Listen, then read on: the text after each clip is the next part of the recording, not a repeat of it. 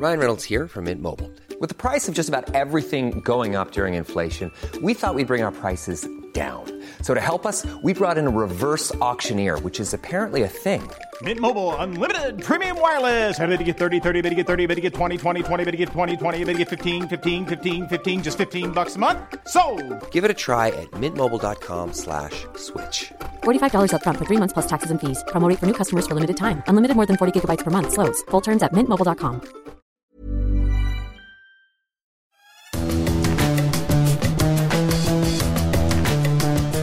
Salut les fous du volant, et bienvenue pour un nouvel épisode de votre émission consacrée à l'actualité de la Formule 1. Je suis Gilles Delapostaille avec mon fidèle compère Stéphane Vrignon. On va revenir sur ce Grand Prix de Sao Paulo, 19e épreuve du championnat du monde de Formule 1 millésime 2021. Ça va Stéphane? T'as vécu un, joli Grand Prix, j'allais même dire un joli week-end parce qu'il s'en est passé euh, tous les jours hein, du côté de Sao Paulo.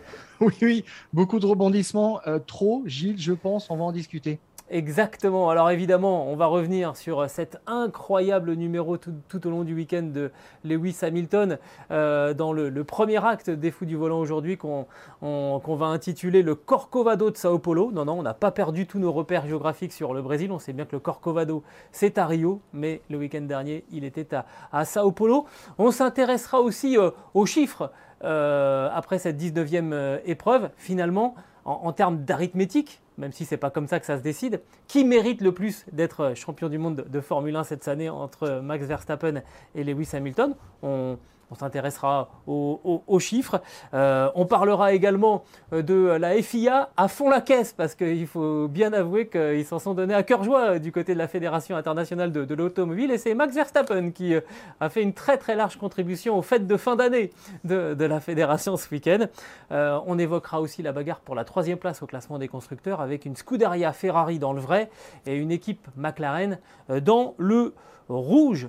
Voilà pour ce podcast qui est à retrouver sur toutes les bonnes plateformes d'écoute, de Deezer à Spotify, en passant par Acast et par Apple Podcast. N'hésitez pas à nous donner 5 étoiles et puis aussi à vous abonner. Et de cette manière-là, vous recevrez les nouveaux épisodes directement sur votre smartphone. Avant de commencer et de parler de Lewis Hamilton, euh, Stéphane, je voulais revenir sur euh, une euh, nouvelle qui est tombée là il y a quelques minutes, quelques, quelques heures à peine, hein, la révélation du nom du coéquipier de Valtteri Bottas chez Alfa Romeo euh, en 2022. C'est le dernier pilote dont on attendait le, le nom pour l'échiquier de, de la saison prochaine. Et bien ce sera donc Guang Yu Zhu, un jeune chinois de, de 22 ans, actuellement deuxième du classement de la Formule 2 euh, qui prendra donc ce, ce dernier baquet. Oscar Piastri, qui lui est en tête du championnat de, de Formule 2 avant les, les derniers meetings, sera lui pilote de réserve hein, chez, chez Alpha. Oui, alors Gilles, en fait, j'ai cru mal entendre quand tu as annoncé euh, l'échiquier 2022. J'ai entendu l'échiquier 2022. alors j'ai tout de suite compris. Je me dis oui, effectivement, il fait référence à Guanyazu qui, a, qui se promène apparemment avec un attaché-caisse de 30 millions d'euros de sponsors dedans. Donc on comprend pourquoi ce qu'il avait dit euh, lors de ses essais libres euh, cette année euh, sur une séance avec Alpine qu'il y avait des intérêts absolument considérables derrière lui et beaucoup d'attentes en Chine, beaucoup de pression. Il sera le premier pilote chinois. C'est, on ouvre une nouvelle page de l'histoire de la Formule 1 l'an prochain. Exactement. Euh, il va y avoir de la pression sur ce, sur ce jeune homme, à commencer par la fin de saison en, Formule 2, du coup, parce qu'il y a quasiment obligation de, de, de gagner pour, euh, pour lui. On y reviendra d'ici la, fin de la, saison dans les fous du volant. On commence donc euh, aujourd'hui les fous du volant, Stéphane, avec euh, ce moment, euh, j'ai envie de dire, qu'on va graver dans l'histoire de, la Formule 1, parce que ce week-end euh, au, Brésil, ce Grand Prix de Sao Paulo a vraiment été marqué par le saut de Lewis Hamilton, vainqueur pour la 101e fois en, Grand Prix, qui revient à 14 points de Max Verstappen. Mais alors, il y a des victoires et puis il y a des démonstrations. Euh, il a donc changé de moteur, il a pris 5 places de pénalité, il a été disqualifié euh, parce que euh, on, a détecté un problème sur son, DRS. On reviendra sur, toutes ces pénalités hein, dans, la partie euh, qu'on va consacrer euh, à la FIA. Euh, Mais il a remonté, euh, alors il a remonté 25 places en fait. Hein. il, a, il, a, il, a, fait 25 déplacements pour, pour gagner, euh, pour gagner 24, 24 places, hein, si on veut tout à fait être précis. C'était un festival Lewis Hamilton entre les qualifications, euh, la, la, sprint qualification, donc la, la course du, du, samedi, et le, le, Grand Prix, les 71 tours du, du Grand Prix. Vraiment impressionnant ce qu'on a vu, ce qu'on a vu ce week-end. D'abord, je voudrais savoir, est-ce que tu as eu le même sentiment que moi au moment de regarder ce Grand Prix, au moment où ça se concluait, de se dire que là, on a vécu une épreuve qui va rester dans les mémoires longtemps? Bah, Les autres faisaient de la Formule 2. Hein.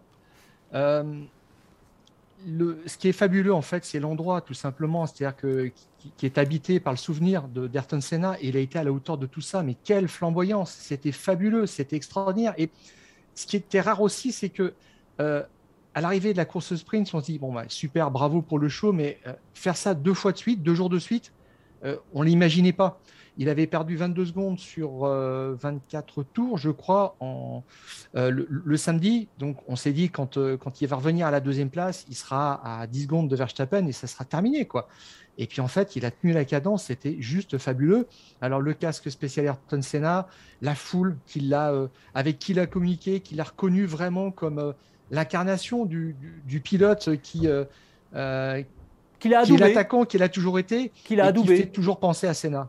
je, suis, je, suis, je, suis, je, suis, bien d'accord avec toi. On a, on a, le sentiment qu'il a été adoubé par le public, euh, par le public brésilien. Et alors c'est d'autant plus fort que on en avait parlé la, semaine dernière avec Julien Pereira. On s'attendait à ce que ce soit plutôt Red Bull qui soit en, en forme du côté de, de Sao Paulo finalement, le mouvement de balancier qu'on décrit depuis quelques euh, Grands Prix, Stéphane, ça se, ça se poursuit avec un Lewis Hamilton inaltérable. Alors évidemment, il a été très très vite. On va parler de cette Mercedes dont on a changé le moteur et je suis absolument persuadé qu'on n'a pas simplement mis un moteur neuf identique aux autres. Je pense qu'on a, alors on n'a pas le droit, on n'a pas le droit de changer les spécifications euh, moteurs. Hein. Il, y a des, il, y a, un système de jetons en Formule 1 et je suis pas du tout en train d'insinuer que, Mercedes a, triché de ce côté-là, mais clairement il y a eu un réglage différent. Il y a quelque chose.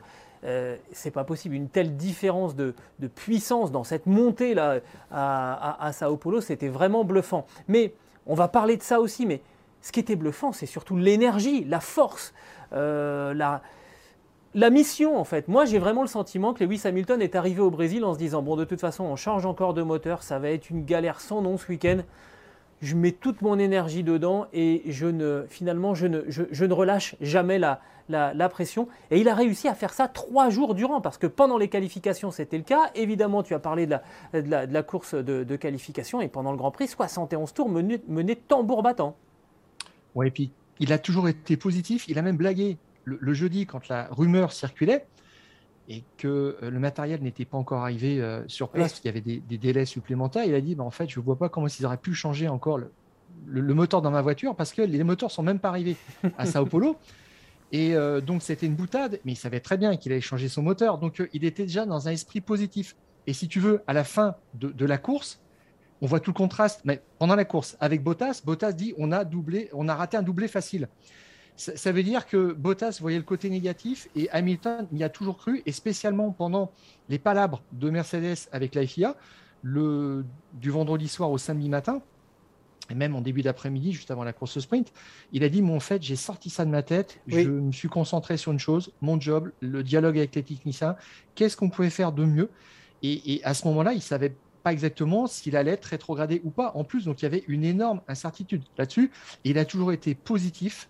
Euh, à la fin de la course sprint, euh, euh, Toto Wolff lui dit bon, bien joué, et lui dit c'est pas fini. Et donc il est, avait encore, il est encore en mission, quoi. Donc c'est extraordinaire, il est inaltérable, il a, c'est un rock. Franchement, mentalement, il est juste monstrueux. je ne vois pas beaucoup de pilotes dans l'histoire de la Formule 1 à ce niveau-là. C'est clair. C'était moi, on était au Brésil, ça m'a vraiment, euh, voilà, j'ai imaginé Pelé avec un volant entre les mains. Bah, c'était Lewis Hamilton. Il a fait exactement ce qu'il a voulu.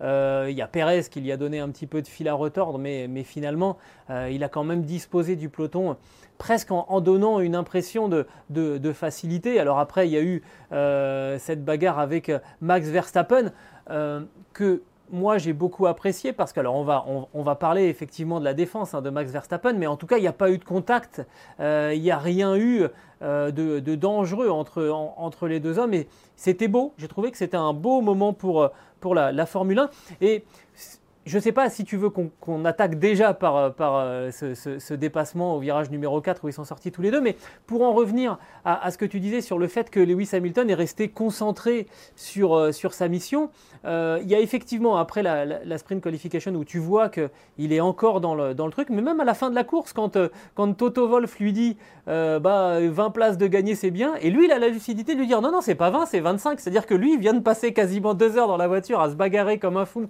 sur un des circuits les plus exigeants du monde, et il a encore la lucidité de reprendre son patron qui lui est assis quand même sur une chaise. Alors euh, je ne doute pas qu'il travaille pendant le, Grand Prix, Toto Wolf, mais du coup il l'a même repris pour, pour, avoir le, bon compte du nombre de, places gagnées pendant ce, pendant ce week-end. Enfin c'est assez, euh, assez incroyable. Et d'ailleurs d'une manière générale, j'ai trouvé qu'il y avait plus de ressentiment dans l'ensemble de l'équipe Mercedes et notamment de Toto Wolf que chez, euh, que chez Lewis, que, chez, Lewis Hamilton, hein, où en, en fait, lui, il est resté au-dessus de tout ça. Il avait sa mission, il l'a accompli. Le reste, euh, bon, euh, il, a laissé ça aux autres. Hamilton était inaltérable sur, sur la course euh, dimanche. Alors, je, précise, il a perdu 20 secondes sur la course sprint par rapport au vainqueur samedi.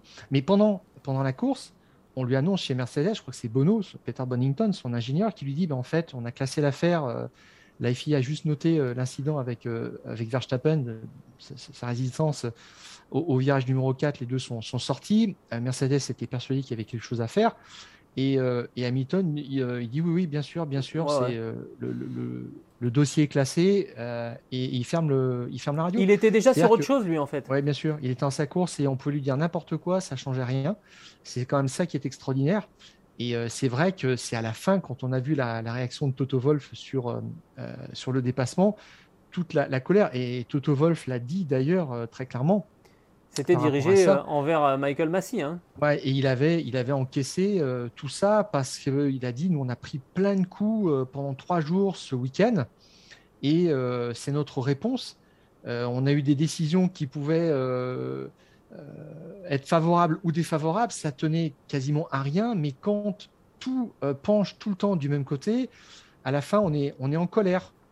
Et il a dit quelque chose de très important aussi. Euh, il a dit dorénavant, je défendrai toujours mon équipe, euh, mes pilotes, euh, contre tous les, motifs de, réclamation possibles. Et il fera réclamation systématiquement. Il posera les, problèmes. Il a dit on a été très diplomate dans les discussions pendant trois jours, mais maintenant la diplomatie, c'est fini. On, va voir ça à, l'avenir. Je crois que c'est aussi une façon de faire hein, de, de, Toto Wolff. Je ne crois pas que ce soit un va guerre donc je ne sais pas s'il changera totalement. On en revient donc à cette Première tentative de dépassement de Lewis Hamilton sur Max Verstappen dans le virage numéro, euh, numéro 4. Verstappen qui qui élargit. Les deux pilotes finalement sortent de, de la piste euh, avant d'y revenir dans le même ordre euh, dans lequel ils, étaient, sortis, c'est-à-dire Verstappen devant, Hamilton. Et là, la question s'est posée. Hein. Euh, les commissaires ont noté l'incident, mais n'ont pas estimé qu'il y avait lieu d'ouvrir une enquête et donc encore moins de, pénaliser Max Verstappen. Qu'est-ce que tu as pensé, toi, à la fois de l'action et, de la décision euh, des, commissaires sportifs Pour moi, il y a deux parties dans ce faux dépassement, on va dire. C'est à quel tour 47 ou 48 chose comme, ça. comme ça. Euh, en fait, il y a avant la corde et après la corde.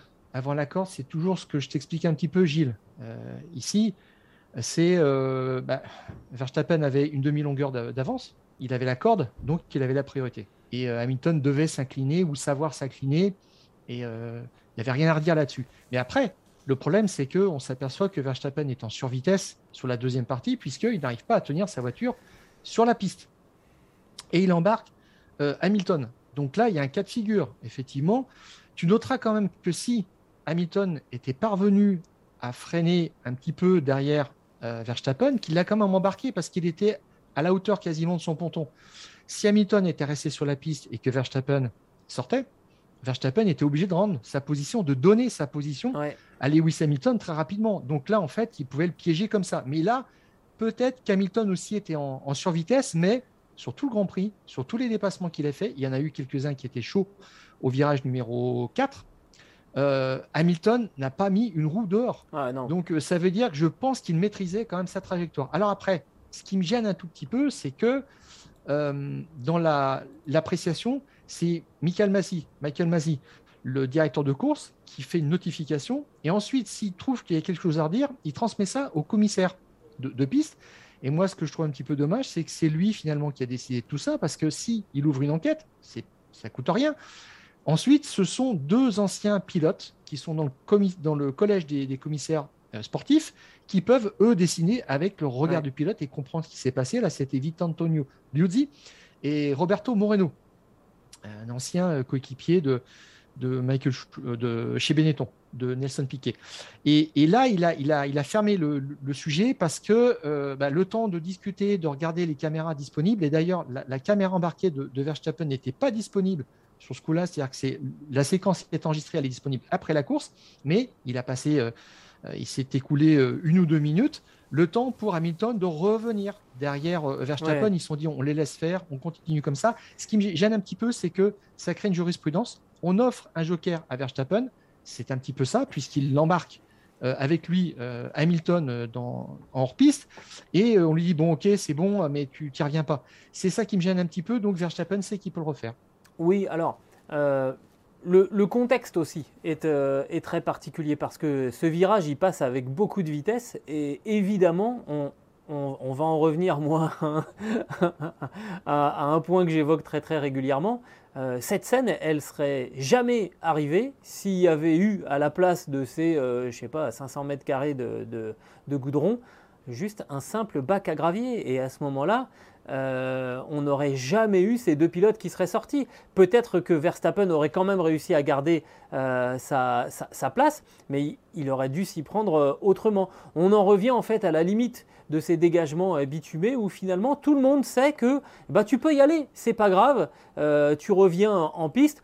Là, la règle, on sait que celui qui finalement est devant l'autre à l'entrée du virage à la corde va garder euh, l'avantage. Donc c'était plutôt, c'était plutôt bien joué honnêtement de la part de, Verstappen qui savait que s'il faisait pas ça, il perdait la première place et que il allait peut-être prendre 5 secondes de pénalité, euh, marge qu'il avait euh, plus ou moins par rapport à, par Valtteri Bottas. Donc il n'y avait pas vraiment de souci pour le faire euh, pour Max Verstappen. Moi, je continue à dire, laissez-moi aller sur les circuits avec un marteau-piqueur, je m'occupe de tous vos dégagements bitumés, vous allez voir, en quelques heures, on va redonner de l'intérêt à, tous ces, circuits. Il y a quelques circuits fabuleux, et Sao Paulo en fait partie. On a encore eu la démonstration qu'un vrai beau circuit old school de Formule 1, ça génère des belles courses. Alors là, oui, évidemment, il y a la remontée de Lewis Hamilton qui euh, souligne encore plus ça, mais quand même à chaque fois on a des belles courses là-bas. Ne dénaturez pas ces circuits en mettant des, des, dégagements bitumés. Remettez des bacs à gravier, il y en a peut-être quelques-uns qui vont aller se planter dedans.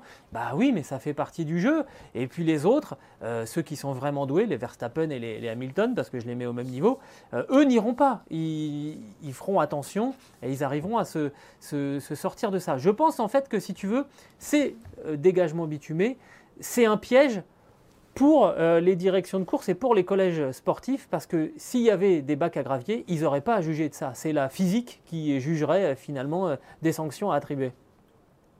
Oui, alors d'un autre côté, si reste, enfin s'il reste côte à côte dans, dans un virage comme celui-là et que Verstappen fait un bloc pass, Hamilton peut, peut ramasser du gravier ou peut lui être éjecté. Bon, c'est un point de vue. Non, là, ce que je me disais, ce qui est incroyable maintenant, c'est que sur le tour de reconnaissance des pilotes euh, du, jeudi, pour voir comment est la piste, les vibros, etc., bah, euh, les, espaces de dégagement font aussi partie des reconnaissances.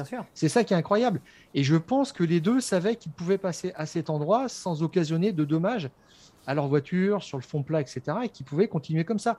Donc euh, c'est assez bizarre de se dire que les hors-pistes font maintenant partie de la piste. C'est ça. En quelque sorte. Exactement. Mais bon, pas, il n'y a pas eu de pénalité. Le fameux let them race, euh, laissez-les courir, que Red Bull a, revendiqué, euh, a, eu, a eu gain de cause auprès de, Michael Massey.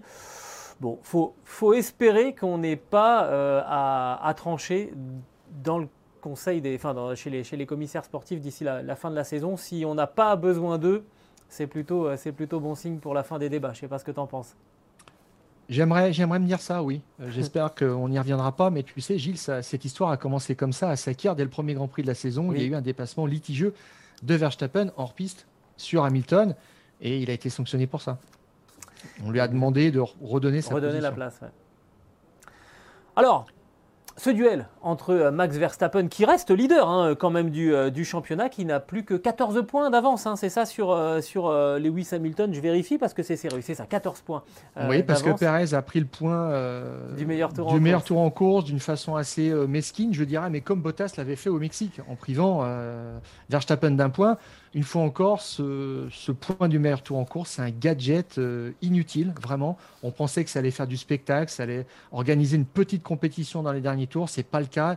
Et là, ça sert à la marge pour priver l'autre d'un point. Bon, euh, même si Bottas, il fait rentrer un point dans la caisse pour euh, euh, Perez, un, un, point dans la caisse de, de, de, de Red Bull, ce que n'avait pas fait Bottas au Mexique. Exactement. Donc on va parler de ce duel entre Max Verstappen et, et Lewis Hamilton. En, se posant la question qui mérite le, titre? Alors évidemment, on a mis entre guillemets le mot mérité parce que euh, celui qui aura le titre, c'est celui qui aura le plus de points à la fin de la saison, ou éventuellement le plus de points et le plus de, victoires si on est à, à égalité de, de, points. Mais on s'est dit que c'était intéressant de faire justement un état des lieux des, euh, chiffres. Euh, si on prend le, le, tableau de bord général, si tu veux bien, donc 14 points d'écart entre les, deux hommes à la faveur de Max Verstappen. Euh, Max Verstappen qui a été 12 fois donc leader du championnat, il l'est encore actuellement. Euh, contre 7 fois pour Lewis Hamilton, 9 victoires pour le néerlandais contre 6 au, au Britannique. Et puis surtout, euh, ce, chiffre, moi qui me frappe, 620 tours en tête pour euh, le pilote Red Bull, 171 pour son adversaire chez, Mercedes. Au niveau des, des meilleurs tours, d'épaule, on n'est pas loin l'un de l'autre. Les duels en qualif est assez équilibré. Les points en course sprint, en revanche, il y a une petite différence. Hein. Euh, on voit bien que Max Verstappen a été un peu plus, un peu plus régulier dans, dans cet exercice. Euh, Qu'est-ce que tu penses là de, ce, premier, tableau? Euh, Je pense qu'on peut. Alors, avant de te poser la deuxième question, peut-être tout de suite un deuxième chiffre. Le, nombre de victoires en partant au-delà de la quatrième place en F1, puisqu'on est précisément dans, ce cas de figure euh, pour Lewis Hamilton ce, week-end. Ça n'est jamais arrivé à, Max Verstappen, alors que dimanche dernier, c'était la cinquième fois pour, pour Lewis Hamilton. Oui, j'ai regardé ça. Alors, euh, pour, revenir à, ça, justement, il bah, y, y, a des pilotes comme euh, Vettel qui n'ont jamais gagné une course en partant au-delà de la troisième place, si je ne me trompe pas, 51 victoires quand même. Et euh, Max Verstappen est dans cette dynamique-là aussi, alors que euh, Hamilton est quand même capable de faire des belles remontées, on l'a dit cinq fois. Et il y a eu un cas donc, en 2014, et tout le reste, à partir de 2017, donc sous l'ère Verstappen, donc Verstappen aurait pu en faire autant. Bon, donc ça, ça montre aussi qui ils sont précisément. Euh, mais effectivement, sur ce tableau de bord qu'on a de la, saison, c'est vrai que quasiment tous les chiffres, Gilles, c'est vrai, sont en faveur de Max Verstappen. Donc euh, là, si on voulait coller un, nom de champion du monde à des statistiques, ce serait l'histoire parfaite parce que ça montre qu'il a dominé. Et là, c'est nettement. Moi, je prends 9 victoires contre 6, c'est quand même net ça. Il n'y a, a, pas d'ambiguïté là-dessus. Il, il, a mené quasiment deux fois plus le championnat euh, qu'Hamilton. 620 tours en tête pour, euh, pour, Verstappen, 171. Hein, pour, ouais. euh, pour, c'est quasiment du, Alors, du, 1 à 4 hein, le, le, le rapport. 600, 620 tours euh, sur les 660 de Red Bull ouais. que, que, Red Bull a passé en tête. Donc c'est juste monstrueux. Il y a, il y a, ils, ont, ils ont un pilote leader qui croque tout, c'est extraordinaire. Il y a juste une petite stat, effectivement. Alors, euh, sous les tours en tête, sur les grands prix menés, Hamilton en a 13. Verstappen en a, a 13 aussi, mais on voit que c'est complètement déséquilibré. C'est plus des questions de circonstances d'Hamilton. mais sur les duels en qualif, c'est plus équilibré que je pensais. Hamilton est parti 10 fois devant, devant Verstappen contre 9 pour, pour le néerlandais. Et puis, euh, il a fait du grade point aussi en, en, course sprint, mine de rien. Hein. Euh, il y a 5 points d'écart. Euh, ouais. On verra si ça joue à la fin. Et Rose Brown, qui est le directeur sportif de la F1, a dit on ne voulait pas un trop trop gros barème pour pas fausser le championnat. Bah, il risque quand même de le fausser parce que là, on voit qu'il y, y, a 5 points d'écart. Et quand Hamilton prend une pénalité sur la grille ou même qu'il part dernier comme ce week-end, il ne peut pas marquer de points. Donc, quelque part, ça le, ça le handicape aussi. C'est n'est pas très loyal. Exactement. Au-delà des, au-delà des chiffres, euh, maintenant, toi, t'en es où? Qu'est-ce que t'en penses? Moi, je te donnerai après mon avis. Je, rappelle hein, à ceux qui nous écoutent chaque semaine que dans mes paris audacieux, j'avais dit que Max Verstappen serait champion du monde. Bon, je commence un peu à trembler parce que oh, y avait plus de 30 points d'avance à un moment dans la saison. On en est à 14. Bon, mais mais toi, je crois que tu as quand même un, faible pour Lewis Hamilton, non pas contre Max Verstappen, mais sur, non, sur la, la façon dont, dont, il se, dont, dont il se comporte c'est euh, la meilleure publicité pour la Formule 1. C'est un pilote flamboyant, spectaculaire, et sa victoire à Sao Paulo le montre. Et je dirais que pour moi, je vois plus Verstappen comme un, pilote qui incarne euh, des actions défensives. On, est quand même assez d'accord ah, là-dessus. C'est étonnant ça. Et, euh, et, ce week-end, on l'a vu aussi au virage, dans ce fameux virage numéro 4 dont on a parlé, comment est-ce qu'il a résisté. Il est capable d'embarquer un pilote à l'extérieur pour garder sa position. J'imaginerais pas tellement ça de la part d'Hamilton, de façon pas aussi grossière. Hamilton a fait un bloc passe sur Verstappen. Au départ, Austin, il l'a envoyé gentiment euh, en, hors-piste, mais à, 2 mètres de la piste et pas, à 20 mètres. Bon. Et, euh, en, contraste, ben, Hamilton, c'est l'homme de l'attaque, c'est l'homme des dépassements. Ça, c'est juste fabuleux, c'est extraordinaire. Euh, comment est-ce que Verstappen a, construit sa saison finalement? Il l'a construit beaucoup, moi je trouve, sur des leaderships qui, qui, ont été impressionnants, qui expliquent aussi le temps qu'il a passé en tête puisque euh, à trois reprises, je te mets de côté euh, Spa-Francorchamps, à trois reprises, cette année, un pilote a, été euh, leader de, bout en bout, sur une course, et c'est Verstappen. Voilà, à Monaco et sur les deux courses de Spielberg. Donc ça aussi, c'est net. Ce qu'il aime bien, là où il est à l'aise, c'est partir en tête et puis on ne le revoit plus. Et Hamilton, au contraire, il a un travail supplémentaire à faire de dépassement. il est l'incarnation de, euh, du show, je trouve. Moi, il a, il a quelque chose en plus et c'est ce que j'aime. Et finalement, je te dirais que au bout de 3, 4, 5 ou 10 ans, c'est pas tellement les statistiques qu'on retient, euh, un tel a gagné tant de courses, c'est plus l'impression qu'on avait en général. il y a eu trois duels en piste cette année, euh, Verstappen contre, contre Hamilton. Le premier, c'était Montmelo en Espagne. Le deuxième, c'était Le Castellet. Le troisième, c'était Sao Paulo. Eh bien, euh, Hamilton, on a remporté deux, c'est quand même pas rien. Et c'est quelque chose de rare aussi de voir euh, des candidats au titre confrontés directement en piste. Oh, il y en a eu quelques autres, hein, euh, Silverstone et Monza aussi. Ça s'est moins bien terminé. Alors, oui, tout à fait. Mais là aussi, tu vois, Silverstone, hein, Hamilton prend la tête à, à, Leclerc à 4 ou 5 tours de la fin. Donc, ça aussi, c'est des victoires qui sont extraordinaires. Et c'est ce qu'on retiendra finalement aussi si euh, Hamilton est champion du monde. Si Verstappen est champion du monde, ça ne pose aucun problème. On dira que c'est un beau champion et ça sera, on aura raison de dire ça. Et, si c'est Hamilton, il y aura un petit supplément d'âme, il y aura quelque chose en plus. Bon, je, suis juste un tout petit peu dubitatif sur le, fait que tu vois, tu dises que Verstappen soit plus sur le modèle défensif parce que le. Ah, par exemple, il a pris un drapeau noir et blanc euh, en plus. Hein, ce, oui, oui, oui. Mais si tu prends l'exemple du, du, du, départ, enfin du premier tour à, à, Mexico, la, le, dépassement qu'il fait euh, à, l'entrée du premier enchaînement, c'est quand même faut, faut, faut mettre ce qu'un homme peut avoir de plus précieux sur la table pour, pour réussir ce genre de, ce genre de dépassement. D'ailleurs, je sais pas si c'était ce qu'on a de plus précieux, c'est une expression. Bref, voilà. Mais bon, non, je, pense que euh, il, est, vraiment dans la veine de, Red Bull Verstappen euh, et tu sais un petit peu en ce moment, on voit bien que euh, la, jeunesse a un peu envie de, contester finalement les, décisions euh, des, grands dirigeants de ce monde. Euh, Greta Thunberg en disant How dare you? Comment osez-vous? Bah, C'est un peu ça, moi. Le Verstappen, c'est le Greta Thunberg de, la Formule 1. Il est là pour essayer de renverser un petit peu tous ceux qui étaient déjà champions du monde quand lui n'était pas encore pilote de, Formule 1. Et j'avoue que ce côté un petit peu euh, irritant, même arrogant, hein. bah moi ça me, fait, ça, me fait, ça me fait bien marrer et euh, on va voir ce que ça va donner. Ce qui est sûr, c'est que euh, on, le pressentait, on l'avait évoqué la semaine dernière avec, avec Julien Pereira, qu'il se passerait quelque chose d'ici la fin de la saison. Red Bull était favori sur le, circuit à Interlagos, mais que ça n'allait pas être une ligne droite et que de toute façon on aurait des rebondissements. On y est et j'ai envie de dire ça fait très très très longtemps qu'on n'a pas eu autant euh, d'énergie, euh, autant d'électricité autour d'une fin de saison de Grand Prix de Formule 1. Et ça, que ce soit Hamilton ou Verstappen, c'est la Formule 1 qui aura gagné à la fin.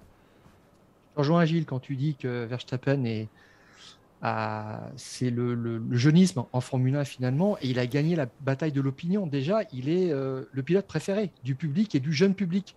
Donc là-dessus, il a déjà pris le pouvoir. Il n'y a, pas de problème. Et maintenant, Hamilton est entré en résistance là-dessus. Mais il, joue avec ses arguments. Mais c'est vrai que Verstappen, il avance ses pions. Et là, euh, si euh, s'il est champion du monde, oui, bah ça, le, tableau sera complet. Je suis d'accord là-dessus. On va passer, euh, si tu le veux bien, aux, décisions de la Fédération internationale de l'automobile qui a décidé de taper les pilotes au, portefeuille et de taper parfois quand même assez fort, il faut bien le reconnaître. Euh, on va s'intéresser, euh, on, va, s'intéresser déjà à deux cas financiers et puis on parlera ensuite d'un cas, d'un cas technique. Les, cas financiers, c'est donc les amendes de Max Verstappen et de Lewis Hamilton. 50 000 euros pour Max Verstappen pour avoir touché l'aileron arrière euh, de la Mercedes de Lewis Hamilton après la sprint qualifying et 5 000 euros pour Lewis Hamilton qui a défait son harnais pour saluer le public durant le tour d'honneur. On parlera après euh, de la sanction euh, sportive euh, qui est intervenue à l'encontre de Lewis Hamilton quand, on a vérifié le, DRS du, Britannique et qu'on s'est rendu compte qu'il était non conforme. 50 000 euros d'amende. Bah, en préparant cette émission, tu m'as dit, Stéphane, bah, moi, j'ai pas souvenir qu'il y ait eu un jour une amende comme ça pour un pilote, on sait qu'il y a eu McLaren qui avait pris une très très grosse amende, mais c'était pour une histoire de, tricherie. Et là, ça se chiffrait, je crois que c'était 100 millions de dollars. Enfin, c'était vraiment. Voilà. Euh, là, pour un pilote, 50 000 euros. 50 000 dollars d'ailleurs, j'ai dit, j'ai dit euros, c'est non, c'est des, des, dollars. je crois que c'est des euros. Ouais, c'est des euros. Parce que toutes les, façon... les, amendes sont exprimées en euros. Bon, euh, alors il, a pris ça avec beaucoup d'humour. Il a dit bah, J'espère qu'ils seront à bon resto avec du bon vin et qu'ils m'inviteront. Gilles, c'est une infamie. Euh, l'amende infligée à Verstappen, c'est celle d'un grand délinquant. Entre nous, franchement, aujourd'hui, dans la société, qui prend 50 000 euros d'amende dans la vie de tous les jours si ce n'est pas un grand malfaiteur? Qu'est-ce qu'il a fait pour ça? Franchement, est-ce qu'on on, perd les, références, les repères là? Ça signifie plus rien, franchement. Et puis, euh, euh, alors, euh, pourquoi tout ça? En plus, parce qu'en fait, si tu regardes bien la séquence, Verstappen, il touche deux fois de chaque côté. D'abord, dans le parc fermé, donc vendredi soir après la qualif, le DRS de, sa Red Bull pour euh, toucher un petit peu, pour checker juste la résistance. Et il se déplace vers l'arrière donc de, la Mercedes et il check une fois de chaque côté le DRS d'Hamilton pour savoir si des fois il sentirait pas une différence qui était un petit peu idiot parce que il, pouvait pas, il pouvait pas le, sentir, mais voir un petit peu comment. il n'a pas pu s'en empêcher. Voilà, c'est ça, voir comment est-ce que c'était fait. Et puis surtout, c'était fait pour attirer euh, l'attention des, commissaires sportifs. Alors pour, le coup, ça c'est gagné, mais franchement, euh, ils ont reconnu que la force exercée était, euh, était dérisoire, était insignifiante. Donc qu'est-ce qu'on peut faire de plus euh, que lui dire, bon, lui donner une réprimande pour lui dire, bah, c'est pas très bien quoi. Et si on veut vraiment stopper ça, moi je pense qu'il faut le traiter autrement. Il faut plutôt euh, essayer d'avoir euh, une, démarche un petit peu éducative par rapport à ça. Moi, je, je une réprimande, simplement, et puis dire la prochaine fois, assorti d'un sursis, la prochaine fois, c'est 5 000 euros d'amende pour montrer qu'on tape bien. Mais là, 50 000 euros, c'est extravagant moi, pour cette, pour cette pénalité-là, j'ai une vision un petit peu différente de toi. Un, euh, je pense qu'il faut pénaliser un pilote qui vient toucher la voiture d'un adversaire dans un parc fermé parce que, alors là, il a juste posé la main dessus, il a juste un petit peu appuyé. Or, on sait très bien que dans un parc fermé, par définition, on n'a plus le droit de, toucher aux, voitures. Et on imagine bien que si un pilote vient toucher la voiture d'un rival, euh, c'est la, porte la porte ouverte à tout. On peut imaginer qu'il y ait même du sabotage ou qu'on rajoute quelque chose ou qu'on enlève quelque chose. Donc je pense que c'est important de dire non, on n'a pas le droit de toucher. Alors après, ils sont allés même au-delà, ils sont allés un peu dans le ridicule en disant on n'a même pas le droit de toucher à sa propre voiture. alors comment je fais pour descendre de ma voiture? Je pars en lévitation, on met un siège éjectable, on fait comment? Bon là-dessus, c'était un peu.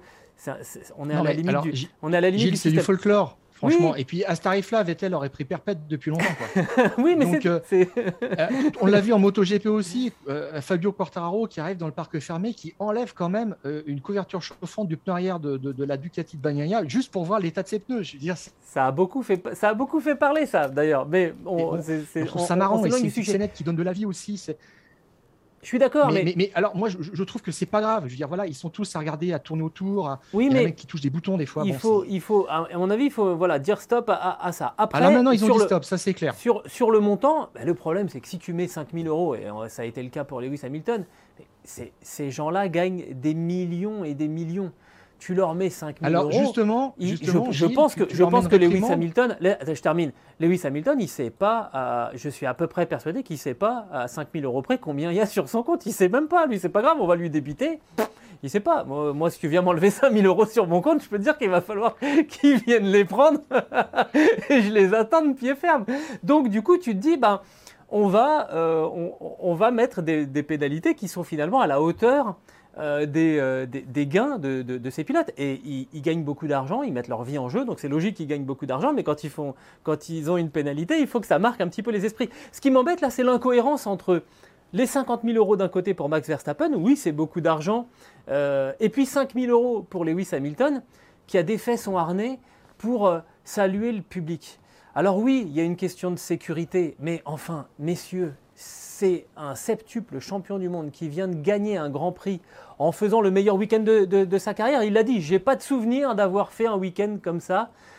On n'a plus le droit de faire des donuts en, Formule 1 et là, desserrer le harnais, il n'est pas sorti de sa voiture. Hein. On parle même pas, parle même pas de quelqu'un qui saute de sa voiture, qui traverse la piste pour aller saluer le public. Il a juste desserré le harnais pour saluer le public.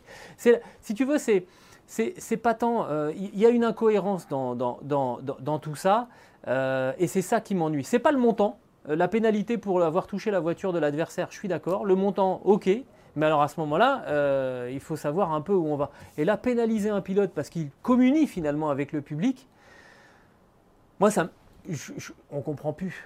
Bah, Gilles, Gilles les, les 5000 euros du harnais, c'était le café oublié pour le dîner. c'est le digestif. ils se sont rendus compte qu'ils n'avaient pas provisionné ça et que voilà.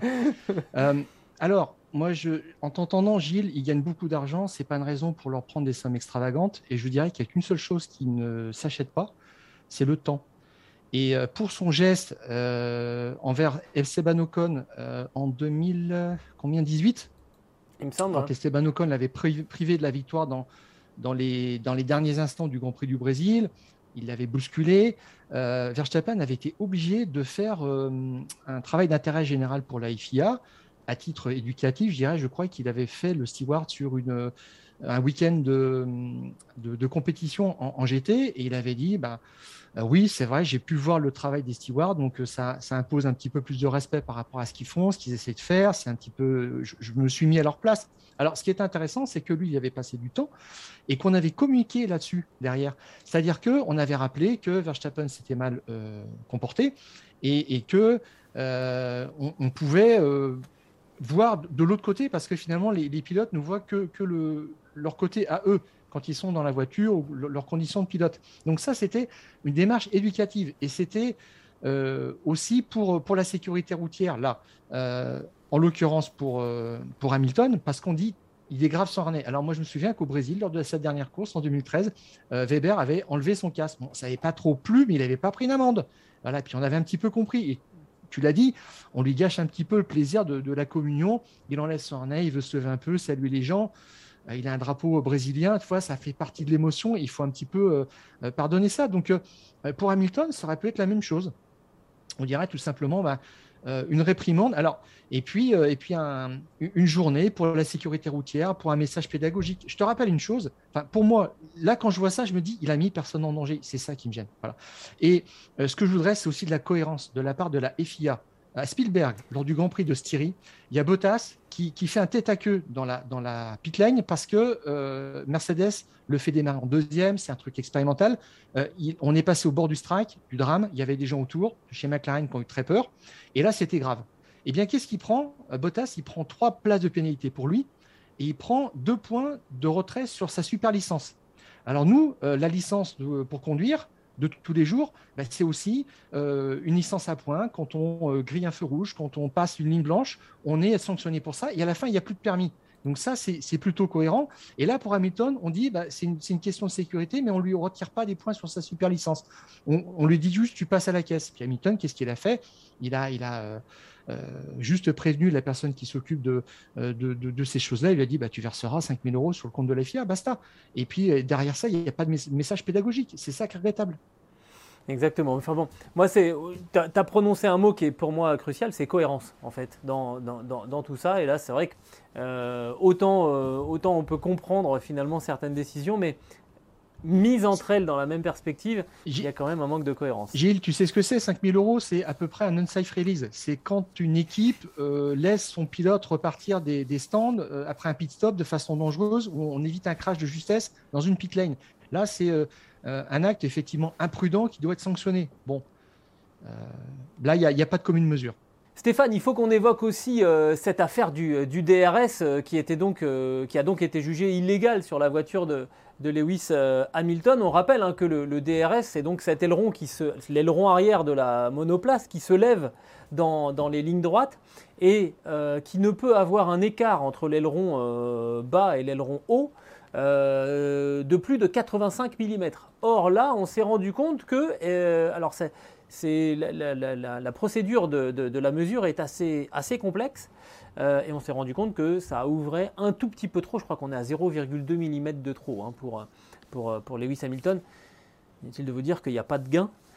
mais voilà, ça ne répond pas à un point de règlement, donc eh ben, c'est simple, la voiture est disqualifiée et, on, part, on part dernier. Sauf que, Stéphane, dans cette histoire, euh, ce qui pose le plus de, problèmes, c'est finalement le temps que la FIA a mis à, prendre sa décision et à annoncer à, Mercedes et à Lewis Hamilton qu'il était disqualifié des, qualifications, hein, c'est ça? Oui, il y, a une évidence, c'est que euh, Mercedes dit c'est c'est une pièce qui, euh, qui est défaillante. On est en fin de saison, les budgets sont serrés, ils sont en déplacement à l'étranger, alors ils emmènent tout un stock de pièces, mais euh, il y a de la fatigue hein, partout. On l'a vu sur les, voitures, elles sont même plus repeintes ni rien. Ils finissent la saison comme ils peuvent. Et, là-dessus, c'est peut-être une fatigue de pièces, je ne sais pas bien. Et Toto Wolf a dit on a fait passer le gabarit euh, sur le côté gauche et au centre de, l'aileron qui s'ouvrait, ça, ça ne passait pas. Donc ça voulait dire qu'il y avait moins de 85 mm. Et à droite, ça passait de justesse, comme tu l'as dit, 0,2 mm. C'est dérisoire. Et euh, et c'est ça un petit peu qui a mis en rogne euh, Toto Wolf, parce qu'il a dit, sur un coup comme ça, d'habitude, on, faisait entrer ça, c'était 0,2 mm dans la, dans la marge de tolérance. Et, normalement, on nous aurait dit, effectivement, votre pièce est, défaillante et euh, on vous autorise à la réparer. Et quand vous revenez, euh, on, refait le test. Et puis Toto Wolf a dit, de toute façon, euh, cette pièce est conforme au dessin, que au design, et à l'IFI, ils ont tous les, dessins, les designs là-dessus pour euh, voir que c'est, il n'y a, pas de malfaçon. Et l'IFI a dit, il n'y avait pas intention de tricher. Alors ça a pris un petit peu de temps. Ils ont appelé John Owen, le, chef designer, pour dire pourquoi, comment, pour demander. Et puis ils ont mis la, pièce sous, sous ses caisses. Voilà. Et et euh, il y, a, presque 24 heures qui, s'écoulent. Euh, le vendredi à je crois que c'est 18h, ouais, 18h28, il y a Joe Bauer, le délégué technique à l'EFIA, qui dit Moi, je constate que euh, c'est pas réglo. Et la sanction tombe le, samedi à, à 14h pile, c'est-à-dire 2h30 avant le départ de la course sprint.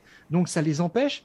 Et donc, après le, la séance d'essai libre 2, la dernière séance d'essai, avec laquelle eh ben, Mercedes aurait peut-être aimé faire euh, son, ses essais avec le, véritable aileron, parce qu'ils ont peut-être été obligés d'en mettre un légèrement différent, je ne sais pas bien, mais en tous les cas, tout ça, c'est très perturbant. Et puis, deux heures et demie avant, tu apprends que tu vas être disqualifié, tu vas partir dernier, alors que Mercedes croyait, mais, mais dur comme fer, au fait d'avoir une clémence. Bon, et donc, il n'y a pas eu ça, et, euh, et Toto Wolf était, était foudrage. Ouais, je pense que, euh, enfin, à mon avis, on, reparlera de cette, cet épisode parce que euh, il y a plein de choses là qui sont en train de s'ajouter les unes, les unes aux autres. Euh, le fait qu'effectivement on est en déplacement depuis euh, longtemps, que les week-ends de Grand Prix s'enchaînent. Hein. il y a 5 Grands Prix en 6 semaines pour terminer la, saison. Quand on voit le rythme et le désir de rajouter encore des Grands Prix pour la, pour la saison prochaine, il y a de la fatigue chez les mécanos, dans le matériel, évidemment, chez les pilotes, ça c'est une certitude. Et il y a peut-être aussi un petit peu de fatigue euh, bah, dans l'encadrement des, courses, dans le staff de la FIA aussi. Euh, je ne dis pas que c'est pour ça qu'ils ont été longs. Hein. Euh, il, y a, des procédures, effectivement, s'ils doivent aller se renseigner, et c'est plutôt bien qu'ils l'aient fait pour essayer de comprendre s'il y avait eu volonté de, triche ou pas. Tout ça, ça prend du temps, mais dans un week-end où effectivement tout est resserré comme ça l'était au, Brésil, effectivement ça pose, ça pose souci. Et il faudra sans doute à l'avenir qu'il y ait un, protocole pour ce, pour ce genre de choses et voir comment, comment on peut faire parce que c'est sûr que ce n'est pas logique finalement d'avoir laissé Mercedes travailler dans un schéma en se disant on va partir à telle place sur la grille et puis d'apprendre deux heures avant, euh, deux heures avant que bah non, non, vous repartez de, derrière. C'est impossible. Et puis surtout, c'est que euh, la sanction euh, de l'amende donnée à Verstappen intervient avant la disqualification d'Hamilton ces deux faits n'étaient pas liés. Euh, je ne comprends pas bien qu'on a traité d'abord le, sujet Verstappen. On savait que c'était réglé. Il a passé un quart d'heure devant les stewards. Il a dit Bah oui, c'est mon habitude, on, fait ça. Il n'y avait rien de mal à ça, ce que les stewards ont reconnu. Et on attend après pour annoncer la disqualification de, de la Mercedes numéro 44. Donc là encore, c'est incohérent. Euh, j'aimerais me dire que quand il y a une enquête qui est ouverte, il y a un délai imparti pour se prononcer, point, où on doit euh, donner une réponse 3, euh, 4 heures au minimum avant le début des essais suivants. moi, j'imaginais que ça allait tomber carrément dans la nuit. Il dit non, non, on rentre chez nous, là, c'est le soir, là, on, se revoit demain matin. D'accord. Je crois qu'en 2006, à Monaco, Michael Schumacher avait été disqualifié, genre à 23h ou 23h30, pour s'être garé à la rascasse. Voilà. Donc les mecs avaient bossé tard et euh, pour, euh, pour arriver à une décision. Ils avaient épluché toute la télémétrie et voilà. Donc je, pense qu'il fallait faire comme ça, même si ça leur coûte. Et on, sait à quoi euh, s'en tenir le samedi matin. Ça envoie un mauvais message à la Formule 1.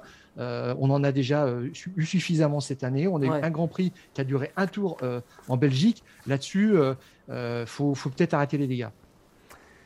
Enfin voilà, ça a beaucoup fait parler. Ça a contribuer à faire monter vraiment le, ressentiment hein, qu'on a évoqué chez, chez, Mercedes et qui finalement a été libéré par la victoire de, Lewis Hamilton.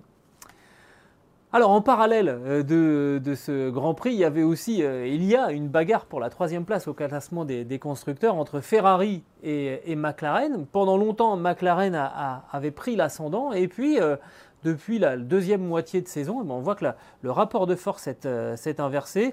Euh, Charles Leclerc en terminant cinquième et, et Carlos Sainz en terminant sixième ont euh, apporté 31 points et demi d'avance à la Scuderia Ferrari par rapport à, McLaren. la Scuderia a été déjà passée au, classement des constructeurs devant McLaren après le Grand Prix du, du, Mexique. Et quand on regarde les, statistiques, hein, une victoire pour McLaren, aucune pour Ferrari, 5 podiums pour McLaren, 4 Ferrari, euh, on se dit que la logique n'est pas, tout à fait, euh, pas tout à fait respectée, que c'est McLaren normalement qui devrait être devant, sauf que il y a vraiment une inversion euh, de, la tendance qui s'est opérée, Stéphane, sur, cette, saison, avec une première moitié de championnat, on va le voir, où McLaren marque en, moyenne 16,3 points par, par Grand Prix contre 14,8 à, à, Ferrari, essentiellement grâce à, Norris, hein, qui marque plus de 11 points en moyenne sur les 10 premiers Grands Prix, euh, alors, que, Daniel Ricciardo en marque que 5.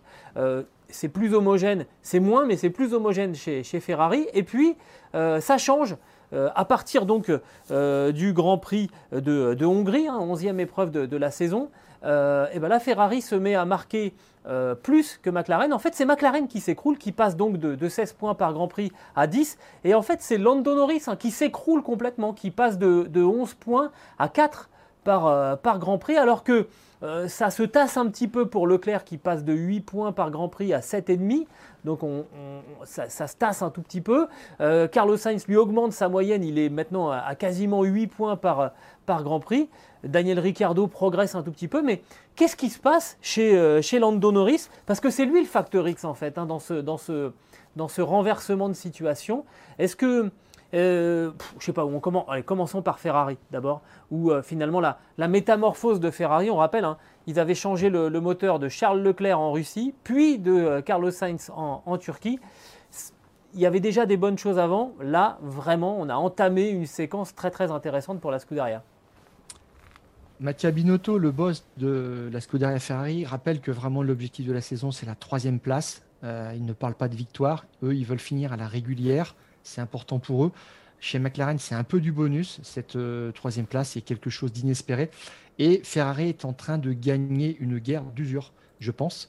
Euh, en début de saison, ils avaient des gros problèmes avec l'exploitation des pneus. Leur voiture n'était pas au point.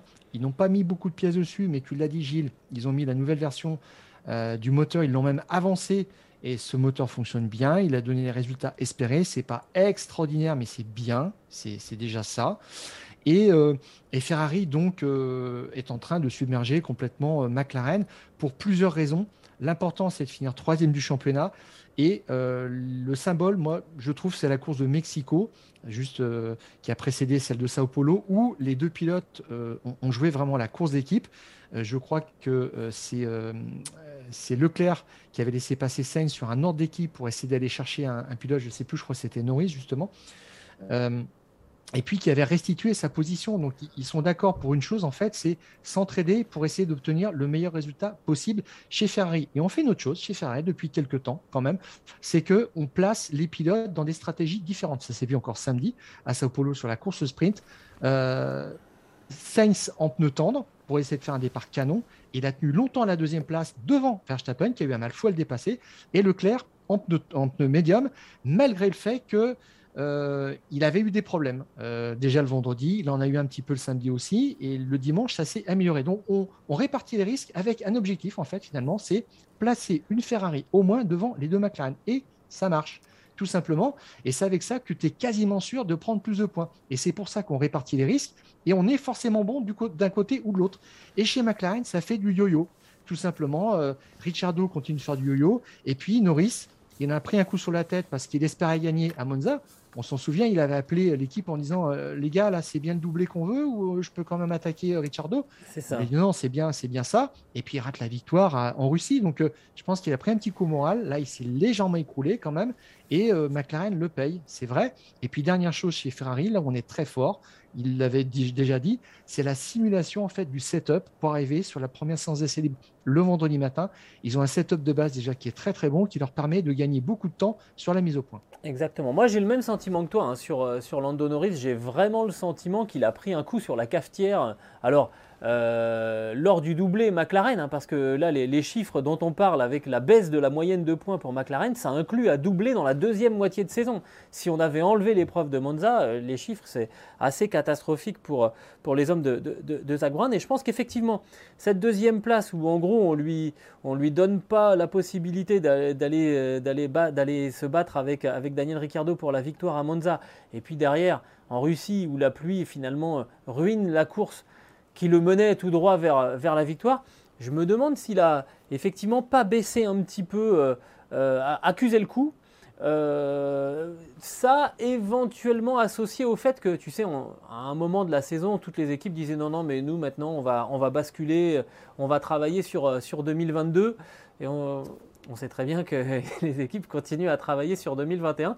Mais peut-être que euh, finalement, il y en a quelques-unes qui ont déjà euh, basculé en se disant bon, bah oui, effectivement, troisième ou quatrième place, il vaut mieux être performant l'année prochaine. Peut-être que, McLaren a pour de bon basculé déjà en, 2022 et que voyant qu'il n'y a plus grand chose qui, arrive, eh ben Lando Norris accuse un petit peu le coup parce qu'il parce qu'il est jeune et que, et que s'il sent qu'il n'y a pas une mobilisation de tous les instants, euh, ben, ça, l'empêche d'aller chercher 100% de, ce qu'il peut faire. Et on sait très bien qu'en dans, ce, dans, cet univers de, la Formule 1, si tu ne donnes pas 100%, tu, recules. Et c'est ce qu'on voit hein. là. Euh, Lando Norris, sur les, euh, sur les 4 derniers Grands Prix, il a marqué 12 points. 12 points sur les 4 derniers Grands Prix.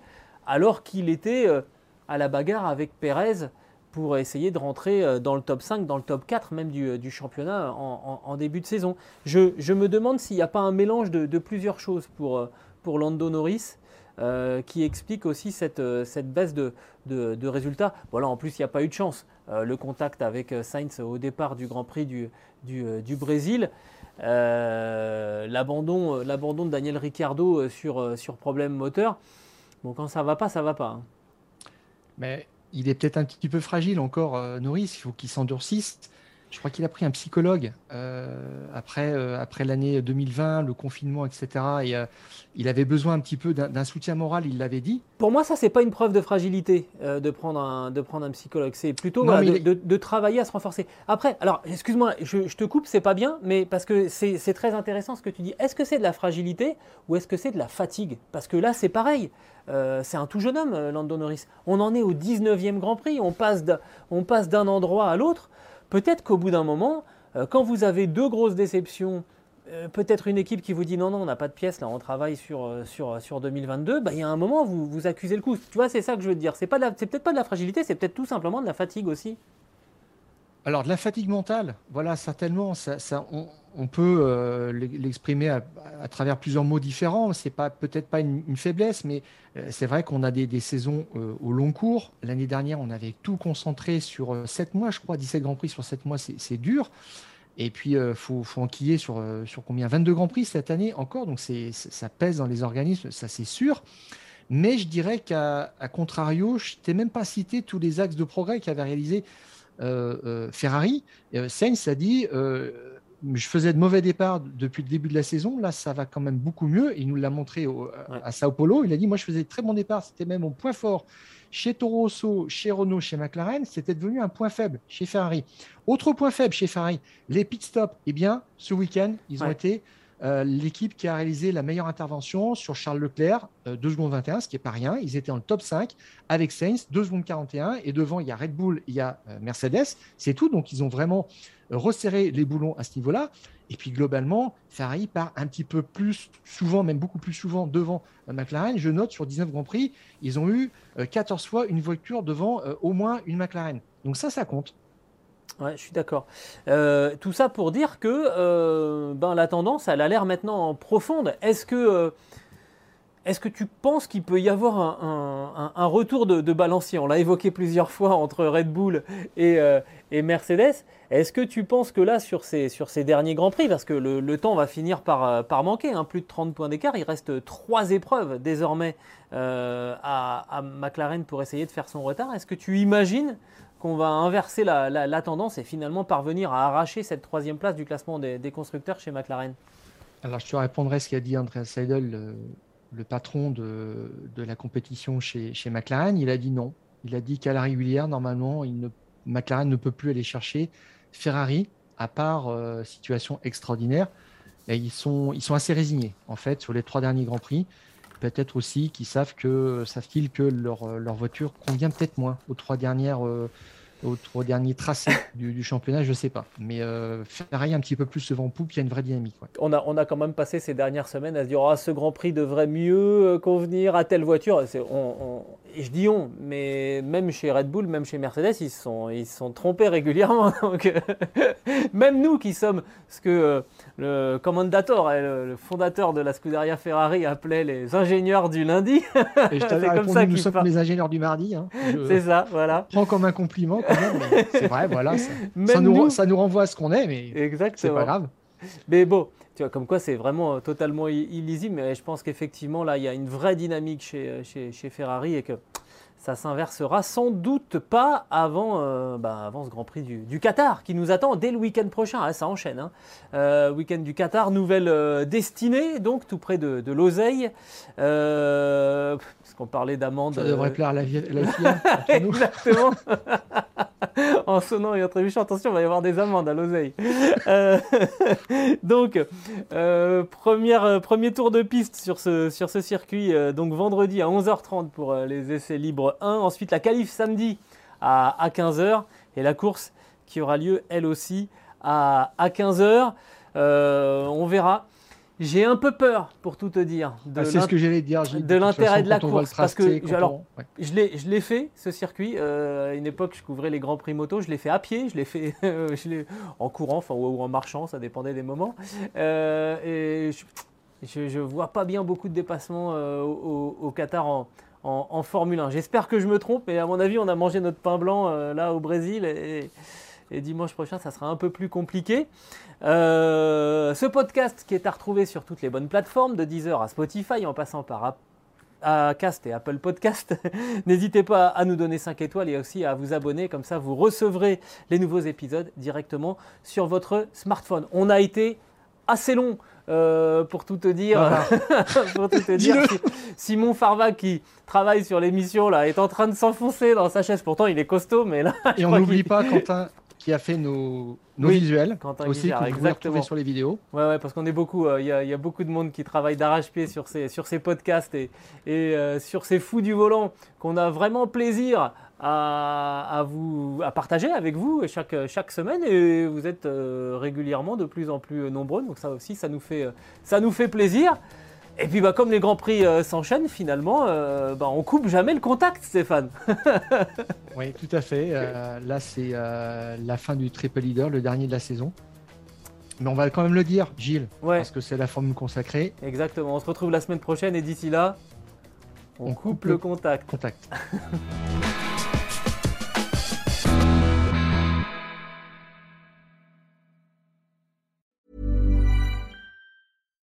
When you make decisions for your company, you look for the no-brainers. And if you have a lot of mailing to do, stamps.com is the ultimate no-brainer. It streamlines your processes to make your business more efficient, which makes you less busy. Mail checks, invoices, legal documents, and everything you need to keep your business running with Stamps.com. Seamlessly connect with every major marketplace and shopping cart. Schedule package pickups and see your cheapest and fastest shipping options from different carriers. With rates up to 89% off USPS and UPS rates. And with the Stamps.com mobile app you can take care of mailing and shipping wherever you are. Make the same no-brainer decision as over 1 million other businesses with stamps.com. Sign up with code program for a 4-week trial plus free postage and a free digital scale. No long-term commitments or contracts. That's stamps.com. Code program.